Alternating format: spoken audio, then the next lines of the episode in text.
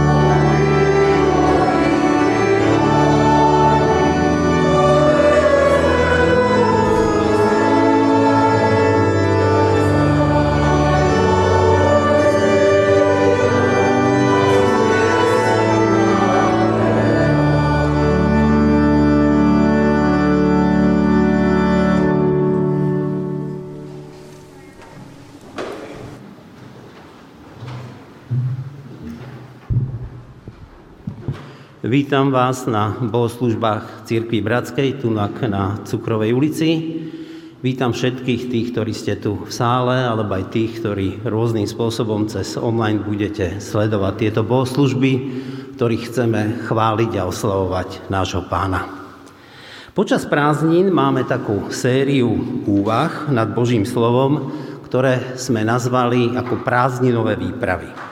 A prázdninové výpravy bývajú veľmi rôzne. Niekto ide na výpravu do hôr, niekto ide splavovať nejakú rieku, iní sa idú vykúpať k moru, alebo veľmi často je to poznávanie nových krajín, alebo ak sa niekto zaoberá históriou, tak e, sa pozrieť niečo z histórie. A každá takáto výprava nás nejakým spôsobom obohatí. A tak aj prázdninové výpravy, ktoré sme robili do Božieho slova, mali také rôzne ciele. Minulé sme mali výpravu na zjazd 316 a bola to o podivnostiach a veľkosti Božej lásky. Predtým sme mali prázdninovú výpravu, ktorá bola zameraná na pohľad do nebies. Do nebies. A ešte výprava predtým bola za šťastím. A tieto výpravy si môžete stále pozrieť na našej webovej stránke, ak ste zatiaľ na to nemali možnosť. Dneska pôjdeme s Jozefom Kerekretým vo svojich myšlienkach na samý kraj sveta. Kde inde by sme mohli lepšie na záver prázdnin skončiť ako na takomto mieste a na to sa veľmi tešíme a na myšlienky, ktoré sú s tým spojené.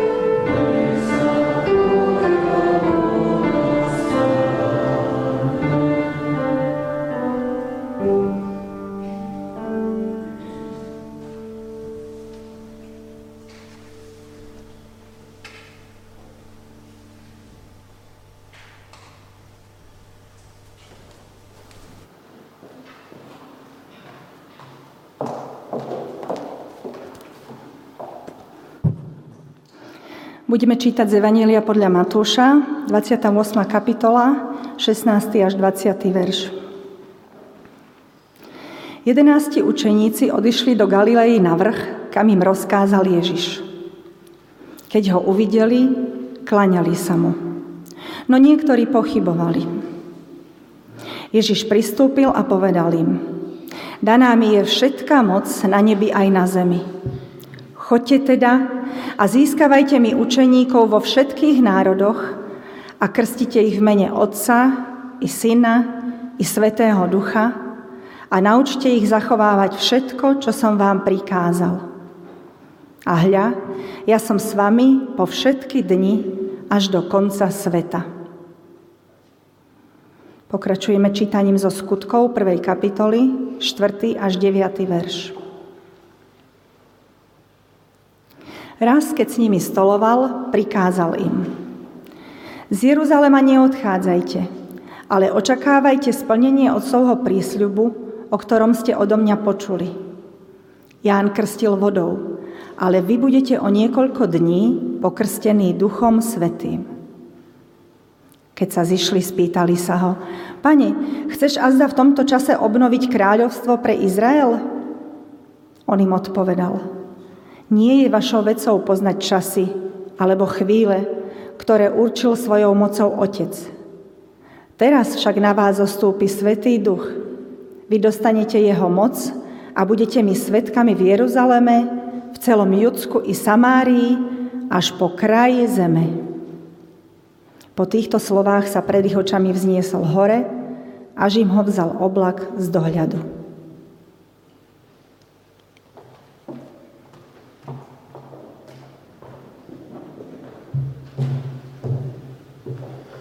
Povstaneme k modlitbe.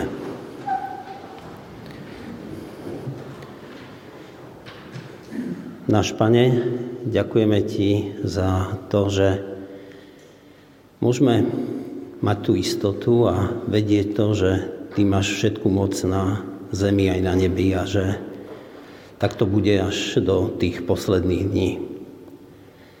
Mnohokrát máme pocit, že to ani tak nie je, keď vidíme, čo všetko sa okolo nás deje. Keď vidíme, ako naše slobodné ľudské ja je schopné robiť zle, ale v tej istej slobode vieme byť aj veľmi dobrý a byť požehnaním pre túto zem.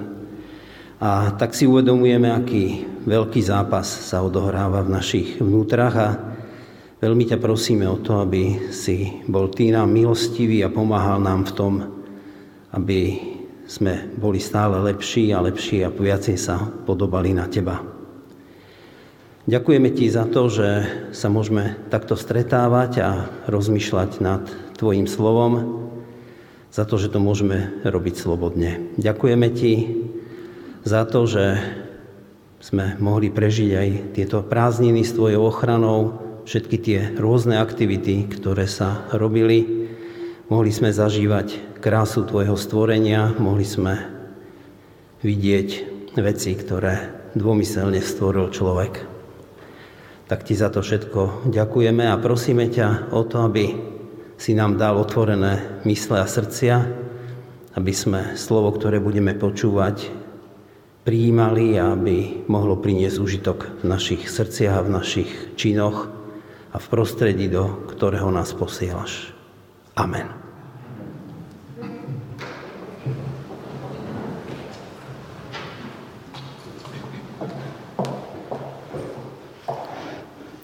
Čítajme z listu Galatianom, 5. kapitola, 22. až 25. verš. No ovocie ducha je láska, radosť, pokoj, zhovievavosť, láskavosť, dobrota, vernosť, miernosť, sebaovládanie. Proti takýmto veciam nie je zákon. Tí, čo patria Ježišovi Kristovi, ukrižovali svoje telo s vášňami a žiadosťami. Ak žijeme duchom, podľa ducha aj konajme.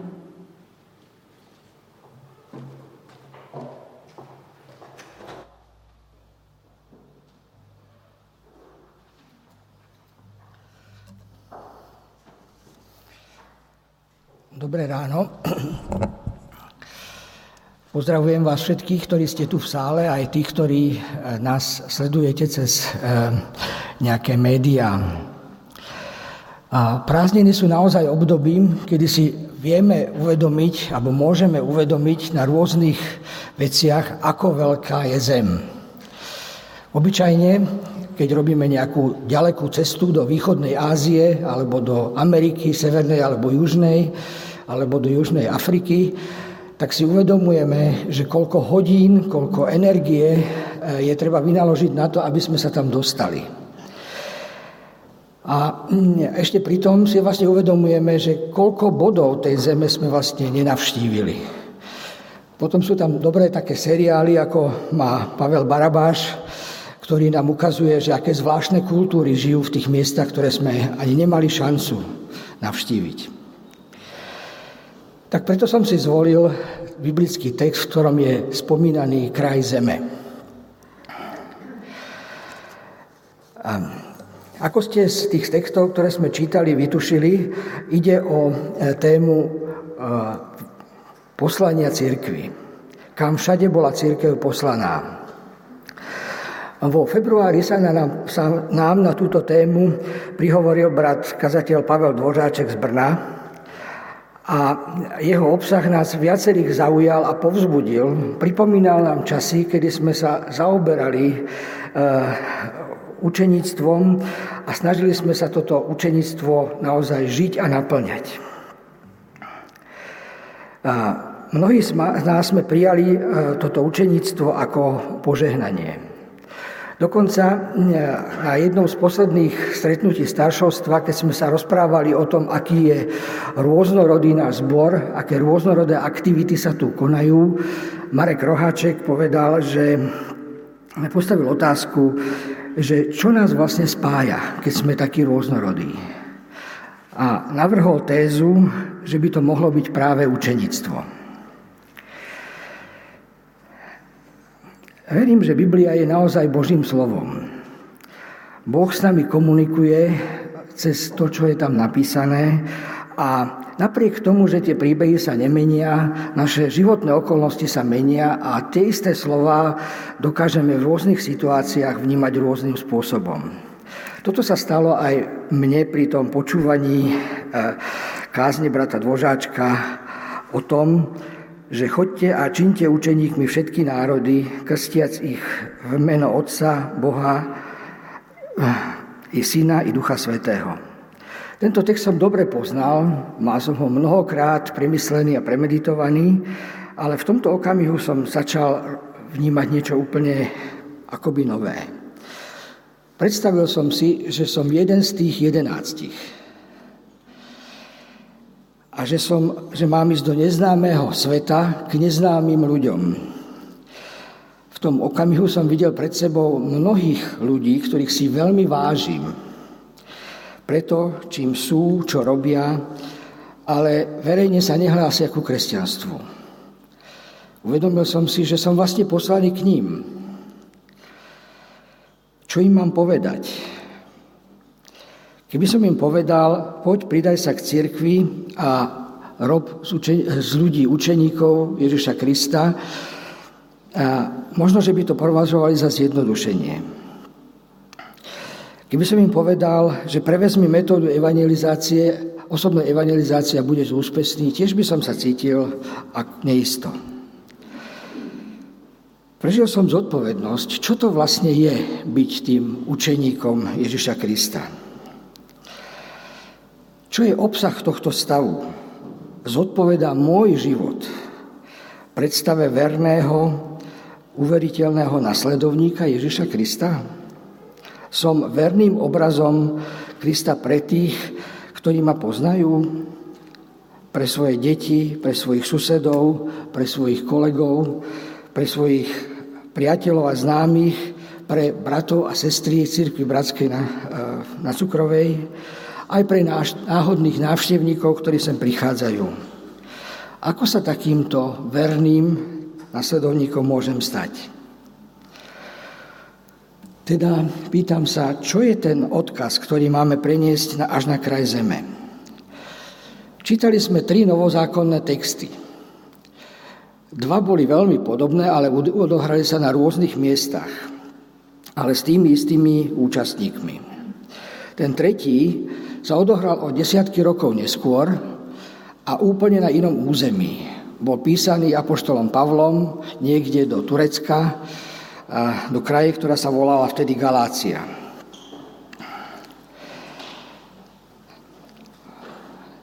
V tých dvoch príbehoch, ktoré sme čítali z Evangelií, a teda z Evangelií a zo skutkov, ktoré sa odohrali ešte za života Ježiša, sme dostali za úlohu, že církev má ísť získavať nasledovníkov Krista vo všetkých národoch sveta, krstiť ich, učiť ich, zachovávať všetky Ježišové prikázania. Respektíve v tom druhom prípade je to trošku posunuté, byť Ježišovými svetkami v Jeruzaleme, v celom Judsku, Samárii až po okraj zeme. Napriek tomu obidva texty hovoria vlastne to isté. Musíme sa však postaviť otázku, že ak máme žiť toto svoje povolanie verne, tak čo je ten odkaz, ktorý máme odniesť až na ten kraj zeme? Aký je ten plán obnovy, ktorým Kristus povedal církev, alebo o ktorom učeníci rozprávajú s ním. Ako vyzerá dnes nasledovanie Ježiša z Nazareta? A prvá otázka je, je to len geografická misia? Keď čítame ten text prvoplánovo, tak určite tam cítime, že je to výzva k tomu, aby sme išli medzi rôzne krajiny, do rôznych národov a aby sme oslovovali týchto ľudí.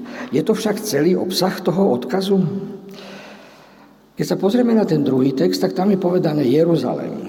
To je miesto, kde sa práve nachádzajú. To neznamená veľkú námahu. Judsko je ich vlastná krajina. Sú to príslušníci ich vlastného etnika, ich vlastný národ. Samária to je už cudzí národ, ku ktorému majú určité výhrady a, a určité bariéry medzi nimi existujú. No samý okraj zeme, od mora k moru, od rieky až ku kraju zeme, je už niečo iné ako len geografický pojem. Nielen preto, že vieme, že žijeme na zeme guli, teda že to gula a každý bod by mohol byť vlastne koncom sveta, ale preto, aj súčasne začiatkom, ale aj preto, že e, čitatelia Nového zákona, alebo teda aktéry, ktorí boli prítomní, ten kraj zeme vnímali trošku inak. Vnímali ho v súvislosti s prorockými predpovediami, ktoré hovorili o tom, že Boh je všade prítomný a že Boh prevezme univerzálnu vládu nad celým svetom. Hlavne to boli výroky o Mesiášovi. Napríklad v Izajašovi 40, 28 sa píše, či nevieš, nepočul si, hospodin je väčší Boh, ktorý stvoril končiny zeme, neunaví sa, neustane, jeho múdrosť nemožno preskúmať. Alebo 49, 6, Izaia 49, 6. To je málo, že si mojim služobníkom, aby si povzniesol len Jakobové kmene, a priviedol späť zachránených Izraela. Ustanovujem ťa za svetlo národov, aby si bol mojou spásou až do končín zeme. A ešte jeden, zo Zachariáša 9.10. Tvoj král, prichádzajúci na oslatí, bude hlásať pokoj národom. Jeho vláda siaha od mora až k moru, od rieky až do končín zeme. Takže slovo končím zeme nie je len nejaký geografický pojem, ale je to eh, oznam toho, že Božie svetlo, Božia sila siaha do každého bodu našej zeme, nášho života. Inými slovami, Pán Boh nepozná hraníc. Nie takého tmavého údolia, nie takej situácie, kam by Božie svetlo nepreniklo a nemohlo byť pomocou. Podobne, keď Ježiš hovorí, že s nami bude po všetky dni, kým bude svet existovať, hovorí aj to, že rozumie a bude rozumieť každej dobe. Už vtedy, keď chodil medzi, v tých mestečkách Galileje a Izraela a Judska, tak rozumel situácia, v ktorej sa my nachádzame a bude rozumieť aj tým situáciám, v ktorým sa bude nachádza, budú nachádzať naše deti, dokonca aj naši vnúci. Teda tri výroky. Kraj zeme, všetky národy, aj po všetky dni až do skonania sveta hovoria o veľkom rozsahu poverenia cirkvy, nielen v geografickom, etnickom význame, ale hlavne v obsahovom a hodnotovom zmysle. Určite bolo správne a je správne, ak ľudia poňali Ježišové poverenie geograficky. Nakoniec kniha skutkov je sama toho príkladom. Apoštolovia šírili evanelium presne v tých oblastiach, o ktorých sa tu hovorí je naozaj cenné to, keď ľudia idú a prekonávajú kultúrne bariéry a vstupujú do kultúr, ktoré sú niekde v ústraní. Naozaj je cenné, ak to robia ľudia, že prekladajú sveté písma do jazykov tých národov, ktoré ešte vlastne neprijali e, kresťanstvo, ako to robí Wycliffe Bible Translation misia. Ale rovnako cenné je aj to, čo robia naši učitelia, ktorí sa snažia preložiť vážne príbehy biblických e, dejín do jazyka a kontextu vnímania detí rôznych kategórií. Alebo pracovníci medzi Rómami, ktorí svoj čas a energiu venujú na to, aby cez vieru v Krista pozdvihli aj toto etnikum v našom národe. Modlíme sa za to, aby toto svoje poslanie splnili a plnili verne. Čiňte učeníkmi alebo buďte mi svetkami. Jaký je v tom rozdiel?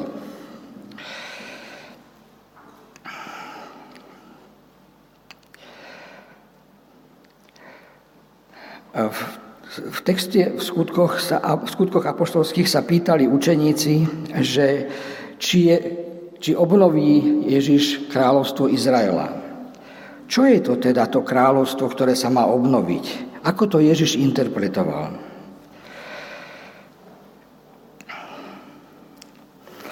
Keď čítame Matúšov text, tak tam cítime dôraz na, na, na aktivity, na činnosti.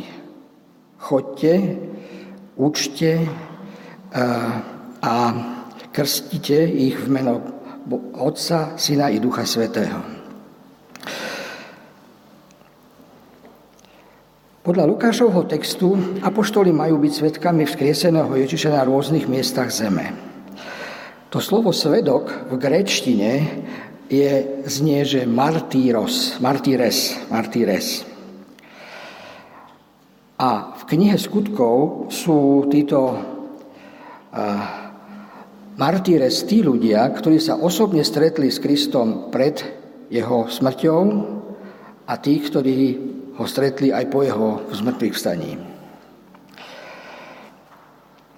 Ich skúsenosťou je, že Ježiš z Nazareta sa stal kráľom tohto sveta, kráľom celého sveta, teda až po kraj zeme, nie len v Izraelovi. Väčšina textov a skutkoch apoštolských hovorí o tom, že títo svetkovia boli svetkovia očití a toho, že Ježiš stal z mŕtvych. My už nie sme tými istými svetkami. My už nie sme tí, čo videli Ježiša žiť, zomrieť a vstať. Nezľahčuje to význam tohto textu? Teda máme aj my byť tými martýres. A ešte k tomu je tu pridané v tom texte v skutkoch, že, boli, že budete pokrstení Svetým duchom, nie vodou. Inými slovami, to, čo sa stalo na lesnice, sa už neopakuje. Sa stalo vtedy jediný krát. Čo sme teda my svetkami? Našou úlohou je byť verným vyobrazením a stelesnením Krista. Okrem tohto textu, to hovorí aj ten list Kalatianom, z ktorého sme čítali, A tam v 4. kapitole Apoštol píše týmto, týmto ľuďom. Deti moje, znova vás v bolestiach rodím, kým vo vás nebude stvárnený Kristus. Teda apoštolovým cieľom je, aby ľudia, na ktorých má vplyv, boli živým stvárením Ježiša Krista. Teda v životne, živote skutočne ide o to, aby sme boli uveriteľným obrazom Krista pre svoje okolie. Aby sme sa podobali na Boha a neboli jeho karikatúrou alebo jeho um, zjednodušením. To je Boží plán s človekom od počiatku. Boh stvoril človeka na svoj obraz, na obraz Boží ho stvoril a stvoril ich ako muža a ženu. To je ten plán obnovy, aby sme sa vrátili k tomuto obrazu, na ktorý sme boli stvorení. Martýres nemôže byť pretvárka. Nie je to póza. V utrpení pre Krista sa stávame autentickými vždy. Stať sa martýrom nás totiž niečo stojí. Niečoho sa musíme vzdať a niečo na seba musíme vziať. To, čo sa, čo sa máme vzdať, nemá byť maska. To, čo si na seba máme vziať, nemá byť maska. A to ešte nie je maska dokonalosti. Ako sa nám kresťanom to často stáva, že pod rúškom svetých rečí a kresťanských princípov presadzujeme svoje vlastné záujmy. Biblia nás vyzýva, aby sme bežné veci, rodina, priateľstva, zamestnanie, eh, verejný alebo aj cirkevný život robili tak, ako keby sme to robili pre Krista. Nie populisticky ako pre ľudí. Teda nie vo svoj prospech, ale z presvedčenia, z úplného nasadenia a úprimne. Matúš píše, že máme vyučovať všetky Ježišové prikázania. Znamená to uchopiť Ježišov životný odkaz a žiť ho. Uchopiť Ježišov životný odkaz a žiť ho uveriteľne v tých situáciách, v ktorých sa prirodzene nachádzame. Keď som úspešný, tak v úspechu. Keď som chorý, tak v chorobe. Keď som v konflikte, tak v konflikte. Keď som vojak, tak ako vojak. Možno takto povstali mnohí veriaci proti fašizmu pred 77 rokmi práve 29. augusta. Všetci sme zažili situácie, keď nás niekto chcel evangelizovať. A vtrhol do nášho života v tú najnevhodnejšiu chvíľu. Nikdy nezabudnem, ako ma raz dvaja svetkovia Jehovi oslovili, keď som prechádzal cez kryžovatku s 8 malými deťmi, ktorých som, ktorí boli na korčuliach a ťahal som ich ako vláčik.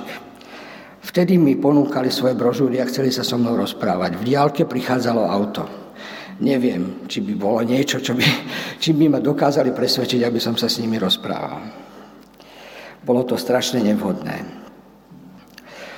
Chcel som teda povedať, že našim poslaním je pochopiť Ježišov odkaz, žiť ho verne a uveriteľne v tých situáciách, v ktorých sa prirodzene nachádzame.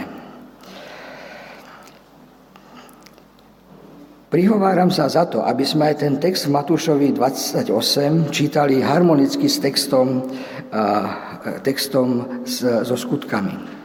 Teda chodte, buďte uveriteľnými nasledovníkmi Krista, aby ďalší a ďalší ľudia zo všetkých národov sveta spoznali Boha Otca, Jeho Syna a Ducha Svetého a tak žili v súlade s Bohom, ktorý ich stvoril. Ovocie ducha. Keď sme spomínali eh, list Galatianom, som uviedol text, že Pavel hovorí, že v, v bolestiach vás rodím, kým nebude vo vás stvárnený Kristus. Pri podrobnejším čítaní tohoto listu by sme sa dozvedeli, že medzi týchto veriacich vnikli určití učitelia, ktorí spochybňovali evanelium, ktoré šíril Pavel. Žiadali, aby kresťania nežidovského pôvodu si obrezovali svojich synov, tak ako keby boli príslušníkmi židovského národa. Bol to tak silný útok na to, čo Pavel hlásal, že to považoval za veľké nebezpečenstvo. Povedal, trocha kvasu prekvasí celé cesto. a varuje pred ich negatívnym vplyvom, ktorý mohol znamenať stratu vernosti Evangeliu. A práve v súvislosti s tým menuje tzv. skutky tela, ktoré teraz nebudem preberať, a ovocie ducha, ako charakteristiky tých, ktorí Krista nasledujú alebo ho odmietajú. Poprosím o obrázok. Tak ovocím ducha sme čítali, že je láska. Nepodmienená obetavosť v prospech toho, kto to potrebuje. Ďalej je to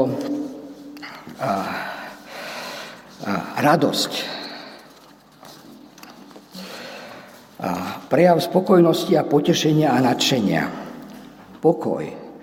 Odolnosť voči neistote. Stav taký, aký má byť. Tedy je pokoj. Zhovievavosť alebo trpezlivosť nedostatkami druhých. Láskavosť. Premyslené konanie dobra, empatie a proaktívnosť dobrota, veľkorysosť alebo štedrosť, vernosť, dôveryhodnosť a spolahlivosť, viera, tichosť, miernosť a pokora. A sebaovládanie, schopnosť sebe premôcť zlé sklony.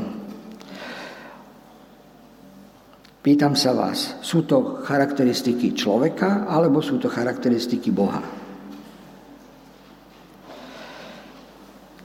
Nie sú to charakteristiky človeka.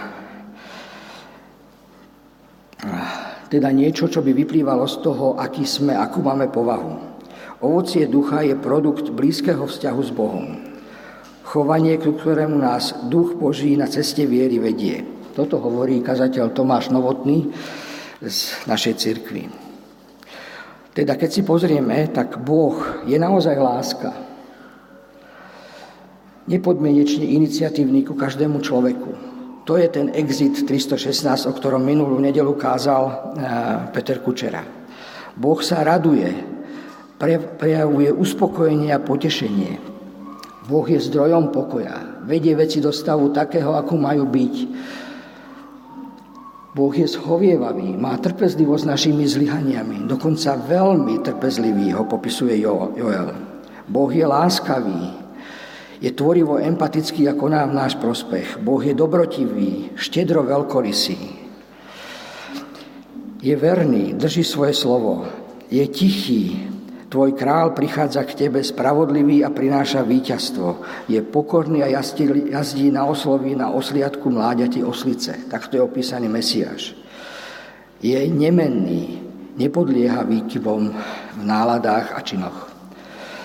Teda a tie texty, ktoré hovoria o tom, že sú to vlastnosti Božie, sú, sú úplne jasné, ešte hlavne, naj, oveľa výraznejšie ešte v osobe Krista.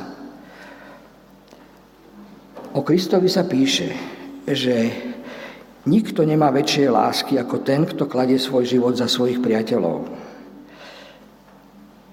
O Kristovi sa píše, že zaplesal v duchu a povedal, velebím ťa, Otče, Pán neba a zeme, že si to veci niektoré skryl pred múdrymi a rozumnými a zjavil si ho maličkým. Áno, Otče, to sa ti páčilo, povedal na adresu učeníkov. Ďalej hovorí, že pokoj vám zanechávam, svoj pokoj vám dávam, teda niečo iného, ako dáva svet. Ďalej hovorí, že hovorí sa, alebo píše sa o Kristovej trpezlivosti. A bola taká príležitosť, kedy ľudia pochybovali o, jeho, o ňom. Dokonca ako vidíme aj v tom, tých posledných chvíľach jeho života s učeníkmi niektorí pochybovali. A tak on hovorí, ach, neveriace, skazené pokolenie, dokedy mám ešte s vami znášať, mám byť s vami a znášať vás. A teda povedal tomu otcovi, ktorý pochyboval, prived svojho syna a uzdravil ho. Ďalej je popisovaný Boh ako ten, alebo Ježiš ako ten, ktorý je eh, nesmierný, bohatý v milosti a svoju láskavosť Boh preukázal voči nám práve v osobe Ježiša Krista. Teda v tom, akú, akú obeď na seba eh, prevzal. Ježiš o sebe hovorí, ja som dobrý pastier, poznám svoje a moje ovce poznajú mňa. Ďalej hovorí, že, že Ježiš sa vo všetkom pripodobnil nám ľuďom, aby sa stal milosrdným a verným veľkňazom pred Bohom. A nakoniec znova ten výrok od toho Joela, že prichádza k nám král tichý, vlastne z Ezechiela, že prichádza k nám král tichý, jazdiaci na oslati. Teda vzor tichosti a toho, že vie byť v ústraní. Vo všetkom prešiel skúškami tak ako my a bol bez hriechu. To znamená, ovocie Svetého Ducha je vlastne charakteristika Boha, ktorú by sme si mali nejakým spôsobom osvojovať. Teraz sa pýtam, ovocie ducha je jedno alebo je ich viacej? Keď nám tu Peter Kučera rozprával na začiatku prázdnin o ovoci ducha, tak tu doniesol takú misu a jedol z toho ovocia a ukazoval, že teda priraďoval nejaké druhy ovocia, melón k láske a radosti a podobným veciam. A tak sa pýtam, že či my máme byť taký strom, na ktorom rastie melón, aj citrón, aj Eh, aj teda iné, iný druh ovocia, teda inými slovami, že či tie charakteristiky, ktoré sme čítali, láska, radosť a tak ďalej, že či sú to rôzne veci, ktoré rastú ako keby na jednom strome, alebo je to vlastnosť toho ovocia. Prikláňam sa k tomu, aby sme, si to, aby sme to čítali tak, že v Biblii sa, alebo v Evaneliách sa hovorí o tom, že strom rodí dobré ovocie alebo zlé ovocie. A toto sú charakteristiky dobrého ovocia. Podobne ako hovoríme, že to je farb, má to peknú farbu, má to krásny tvar, má to e, do, dobrú konzistenciu, je to šťavnaté, je to chutné, je to voňavé, tak takto vlastne by sa o nás malo hovoriť, že e, ten, kto je spojený s Bohom, je teda láskavý, je mm, zdrojom radosti, je, vie príjmať a šíriť pokoj, je zhovievavý, je láskavý, dobrotivý a vie byť verný, držať, držať sa Božej línie a nedodchádzať na, na iné cesty. Vie byť tichým, to znamená vie byť v ústraní a vie byť nepochopený aj odmietnutý. Ovláda sám seba, to znamená nepodlieha výkyvom emócií a správania, je mravne čistý. Ako sa takéto ovocie zrodí? No jedine so vzťahu s Kristom. Dôsledným učením sa od Krista a e, nie len tento jeden text existuje o ovoci ducha, aj v Kološanom v 3. kapitole je popísaný podobný zoznam a tam je to napísané tak, že niečo si máme vyzliecť a niečo si máme obliecť. A práve to oblečenie týchto kristových vlastností je považované aj za súčasť toho ekvivalentu s krstom. Teda to obliekanie si Krista znamená študovať písmo, meditovať nad ním, konfrontovať ho so svojím životom a prinášať ho do svojho každodenného zápasu.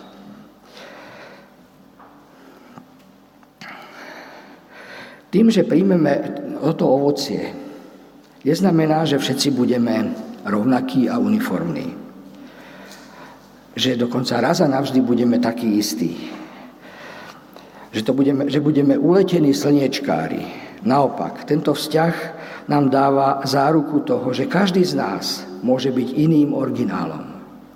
Každý z nás bude iným druhom ovocia. Ovocie ducha ktorých sme tu čítali, to sú kontrolky toho, či sme napojení na ten správny zdroj, či máme správnu genetickú informáciu, alebo či sme sa odchýlili od tejto správnej cesty. Spoločným menovateľom, alebo ak chcete, kultúrou a nasledovania Krista. To je teda vlastne ten bod, kraj zeme. To, čo sa v našej duši odohrá preto, aby aj iný človek mohol poznať Krista. Preto sa modlíme. Som napísal taký, taký typ modlitieb, ktoré sa môžeme modliť a môže byť pre nás návodom, aby sme poznali Kristové očakávania na to, ako ho máme nasledovať a vedeli ich naplniť vo svojich dňoch. Aby sme o Bohu, človeku a kresťanskom živote v našom prostredí vyučovali zrozumiteľne, pravdivo a presvedčivo. Aby sme boli uveriteľnými svetkami o živote a Bohu a o jeho záujme o človeka. A aby sme ako, aby cez nás ďalší ľudia mohli poznať Božiu lásku, radosť, pokoj, dobro, láskavosť, trpezlivosť, úctu a boli sme hodní ich dôvery a vzorom ich pre nich ako mravnej čistote. Aby sme nepresadzovali sami seba, nepohoršovali jeden druhého, neboli zdrojom konfliktov, neubližovali si jazykom alebo závisťou. Amen.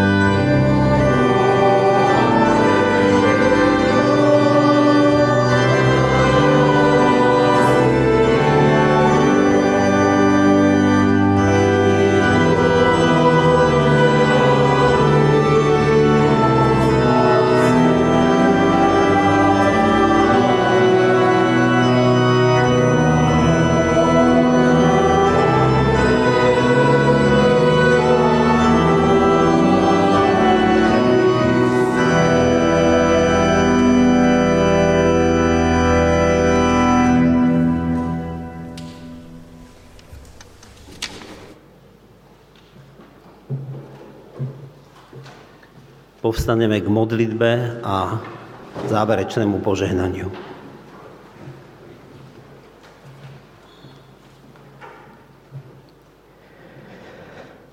Pane Bože, ďakujeme Ti za e, dnešné slova, ďakujeme Ti za pripomenutie veci, o, ktorý, o ktoré sa máme snažiť, na ktorých máme na sebe pracovať.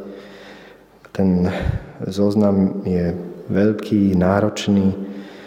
Ty vidíš, ako častokrát nevládzeme sa meniť na Tvoj obraz, na obraz Pána Ježiša Krista. Ďakujem Ti za Pána Ježiša Krista, za to, že tu bol na zemi a že on nám ukázal, že tá cesta je možná v jeho nasledovaní. Ďakujem ti, Kriste, prosím ťa o milosť, prosím ťa o to, aby sme sa vedeli meniť na tvoj obraz. Prosím ťa, aby si nám pomohol hovoriť o tebe v našom spoločenstve s ľuďmi, s ktorých stretávame, aby sme vedeli nájsť tie správne slova, tú správnu formu, tú odvahu byť otvorený. A prosím ťa, aby si bol naďalej s nami trpezlivý.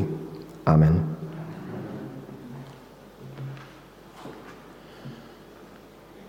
Náš Pane, obdaruj nás otvorenosťou a odvahou.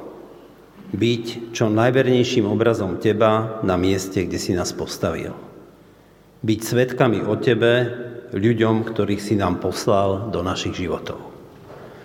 Pokoj a milosť Pána Ježiša Krista, láska Božia, účastenstvo Svetého Ducha, nech je so všetkými vami. Amen.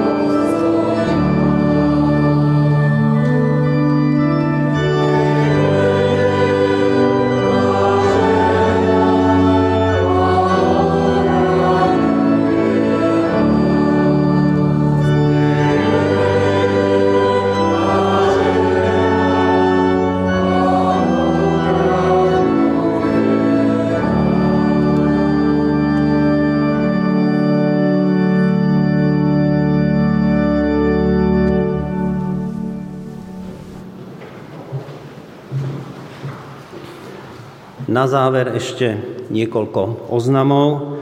Tak, jak sme všetci postrehli, že teraz bola posledná prázdninová výprava, čo prakticky znamená, že už ďalším týždňom začína školský rok, tak eh, chceme ho začať spoločnými bohoslužbami a modlitbami za to, čo je pred nami. Pozývame vás teda na tie budúce nedelné bohoslužby s Večerou pánovou. Bude ich viesť brat kazateľ Peter Kučera a bude rozprávať o jednej záhadnej postave, o Zababovi. Bohoslužby vysielame naďalej aj online. Informácie o našom spoločenstve, ako aj o aktuálnych témach bohoslúžieb nájdete vždycky na našej webovej stránke www.cbba.sk. Sme vďační, že Pán Boh opatroval aj kvapôčky, ktoré mohli uskutočniť svoj taký týždenný pobyt a o tom, čo preživili a o čo ich to obohatilo, nám povedia na budúcu nedelu. Všetkým vám ďakujeme za finančnú podporu, ktorú dávate na spoločné účely, ktoré potrebuje táto naša komunita, naše spoločenstvo, náš zbor a môžete aj teraz prispieť hore vo vestibule, je košík alebo potom cez online pomocou QR kódu alebo iným spôsobom. Ďakujeme vám za všetky dary. Prajem vám peknú a požehnanú nedelu.